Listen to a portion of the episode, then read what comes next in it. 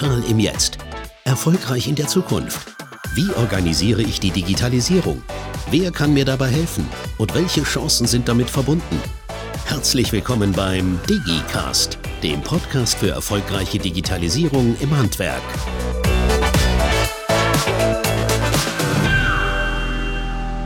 Hallo und herzlich willkommen zu einer neuen Folge des DigiCast. Wir freuen uns, dass ihr eingeschaltet habt.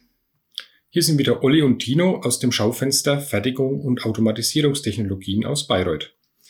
In unserer letzten Folge ging es um ein Werkzeug, mit dem Abläufe und Aufgaben im eigenen Betrieb grafisch aufgenommen werden können, dem Handwerkerhaus. Ja, und in dieser Folge unseres Schaufensters möchten wir euch den Anforderungskatalog für Softwarelösungen vorstellen. Außerdem werden wir uns über die Einführung einer neuen Softwarelösung unterhalten, was muss man beachten und was kann überhaupt dabei schiefgehen? Tino, sag mal, ein Anforderungskatalog, was ist das genau? Und wozu brauche ich den eigentlich? Ja, wir hatten uns doch neulich über eine strukturierte Vorgehensweise bei der Anschaffung einer Softwarelösung unterhalten. Ja, und der Anforderungskatalog ist ein Teil dieser Struktur. Denn je gründlicher die Anschaffung der Softwarelösung geplant wird, desto mehr profitiert ein Handwerksbetrieb von den Vorteilen der Digitalisierung. Nur wenn der Anbieter, also der Softwarehaus, weiß, was die Lösung konkret leisten soll, entsteht ein ja, effizientes Gesamtpaket. Ja, das macht Sinn. Und wofür kann ich den Anforderungskatalog einsetzen? Funktioniert der nur bei einer großen Softwarelösung? Nee, der ist nicht nur für große Softwarelösungen gedacht. Der Anforderungskatalog ist ja, im Großen und Ganzen auch wieder ein Werkzeug, um den Betrieb für einen Dritten, also eine externe Person, darzustellen bzw. abzubilden. Also die Struktur, die vorhandenen und geplanten Geschäftsabläufe, ob nun eine einfache App oder ein großes Warenwirtschaftssystem eingeführt werden soll, Dokumentmanagementsystem oder vielleicht auch eine Maschine. Den Anforderungskatalog kann der Handwerker immer verwenden. Es muss für ein Angebot eine einheitliche Basis vorhanden sein, damit die unterschiedlichen Angebote, die da so reinkommen mit der Zeit, miteinander verglichen werden können. Ja, genau. Denn grundsätzlich hat ja jeder Anbieter das beste System oder die beste Maschine. Das mag ja auch zum Teil stimmen. Aber ob das immer genau das ist, was der jeweilige Handwerksbetrieb gerade benötigt, steht dabei noch nicht fest. Ja, da hast du recht. Also macht es Sinn für den Handwerker, sich vorher Gedanken zu machen, was er genau will, aber auch wie und wann er es umsetzen möchte und so weiter. Ja, und die im Handwerkerhaus gesammelten Informationen, Abläufe, Informationen zu vorhandener Soft- und Hardware sowie die Wünsche und Ideen für die Anwendungsmöglichkeiten der neuen Softwarelösung die werden im Anforderungskatalog gesammelt niedergeschrieben. Und der Auftraggeber, also der Handwerksbetrieb, kann sich aus den unterschiedlichen Angeboten und Umsetzungsvorschlägen das für ihn Beste raussuchen. Ja, genau so ist es. Aber nochmal zurück zum Anfang. Was muss alles in den Anforderungskatalog rein? Wir benötigen Informationen zum Ist-Zustand des Unternehmens, also wie der Betrieb IT-technisch aufgestellt ist. Welche Daten sind im Betrieb vorhanden? Wie viele Mitarbeiterinnen und Mitarbeiter im Moment mit der vorhandenen Softwarelösung arbeiten und wie viel sollen denn später mal damit arbeiten? Es werden aber auch Informationen zum geplanten Zustand benötigt, also wo möchte sich der Betrieb hinentwickeln? Gibt es Schnittstellen zu, ja, zu geplanten Maschinen, zum Im- und Export von Daten? die man einfach auch in dem Umfang der Anschaffung ja mit betrachten müssen. Erfasst wird also, wozu der Betriebsinhaber eine Software braucht, für, we für wen er sie braucht und wofür? Ja, genau. Denn neben einer schnelleren Bearbeitung von Anfragen, Termintreue, boah, Fehlerreduzierung, Automatisierung oder Pro Produktivitätssteigerung kann durch eine neue Softwareunterstützung auch die Mitarbeiterbelastung reduziert werden.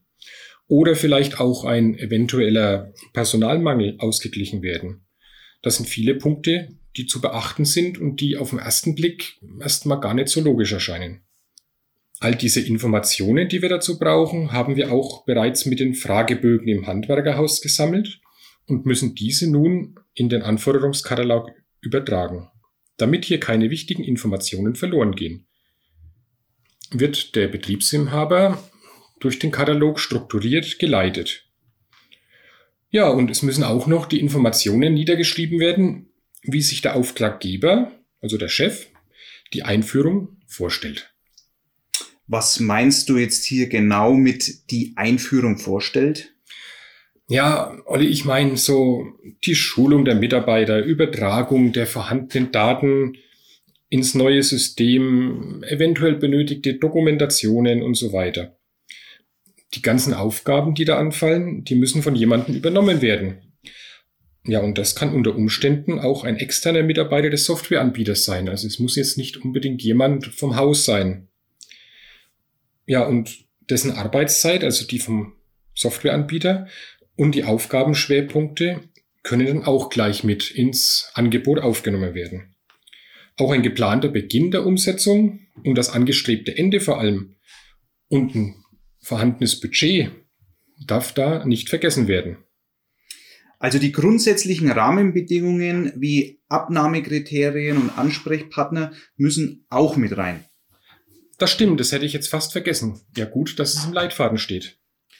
Wir haben jetzt den Anforderungskatalog ausgefüllt und wie geht es denn jetzt weiter? Was machen wir denn jetzt damit?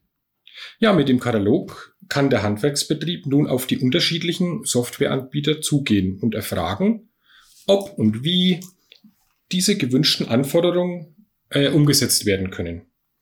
Und wenn die verschiedenen Softwareanbieter ihre Angebote auf dieser Basis erstellen, dann kann man diese auch einfacher und besser miteinander vergleichen. Den Anforderungskatalog mit den darin enthaltenen Angaben nennt man auch Lastenheft. Der mögliche Auftragnehmer, also das Softwarehaus, stellt dann im Pflichtenheft dar, wie und mit welchen Mitteln es die an ihn und seine Softwarelösung gestellten Anforderungen umsetzen, also zu lösen gedenkt. Ja, und das Pflichtenheft liegt dem Angebot mit bei und ähm, wird später bei der Beauftragung der Softwarelösung auch gleich mit Vertragsbestandteil. Können wir uns auch noch kurz ähm, über den Zeitraum nach der Beauftragung unterhalten, also genau genommen über die Einführung dann der Softwarelösung? Na klar, gerne. Dieser Zeitraum darf nicht vergessen werden. Es müssen im Betrieb viele Vorbereitungen getroffen werden. Mitarbeiter des Softwareanbieters erfragen zum Beispiel bei einigen Mitarbeitern nochmals die unterschiedlichsten Abläufe. Eventuell müssen auch vorhandene und gewohnte Vorgehensweisen der Mitarbeiter angepasst werden, damit weniger Programmieraufwand in der Software nötig ist. Unter Umständen entstehen dadurch Unsicherheiten bei den Mitarbeitern im Betrieb. Durch gezielte Kommunikation und Information durch den Betriebsinhaber können diese Unsicherheiten geklärt werden. Diese Kommunikation ist, ist äußerst wichtig, sonst kann es sein, dass die neue Softwarelösung ähm, schon vor der Inbetriebnahme abgelehnt wird. Und im Anschluss daran werden die Schulungsunterlagen zur Einführung erstellt. Ja, und die Installation und die ersten Tests des neuen Systems folgen. Bei einer Lösung in der Cloud entfällt natürlich der Installationsaufwand im Betrieb. Es wird einfacher. Es müssen aber auch hier vorhandene Daten vorher exportiert und in die neue Software übertragen werden. Ja, und die Schulungsunterlagen können auch gleich mit Beispielen aus dem eigenen Betrieb hinterlegt werden, sodass sich die Mitarbeiter gleich besser zurechtfinden. Und dann geht's mit der Schulung los, oder? Ja, idealerweise wird die Schulung am fertigen System im Betrieb erfolgen.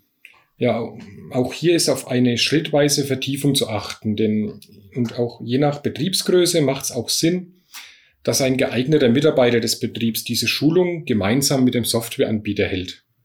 Der eigene Mitarbeiter spricht nämlich die Sprache des Betriebs und verwendet die geläufigen Begrifflichkeiten.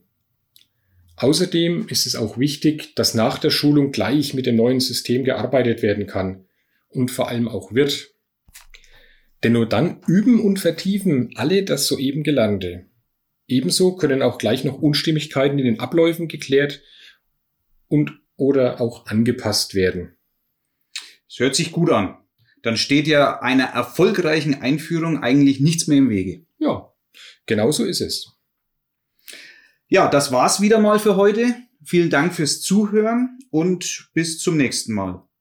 Die neuen Podcasts aus unserem aber auch aus den anderen Schaufenstern des Kompetenzzentrum Digitales Handwerk findet ihr unter www.handwerkdigital.de.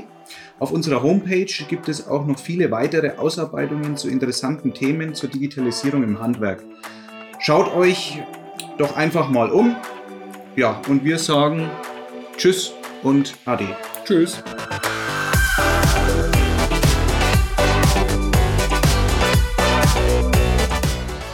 Wenn ihr mehr zu den Digitalisierungsmöglichkeiten eures Betriebs wissen wollt, besucht unsere Website handwerkdigital.de oder folgt uns in den sozialen Netzwerken. Wir freuen uns auf euch. Der DigiCast ist ein Projekt vom Kompetenzzentrum Digitales Handwerk, eine geförderte Initiative des Bundesministeriums für Wirtschaft und Energie.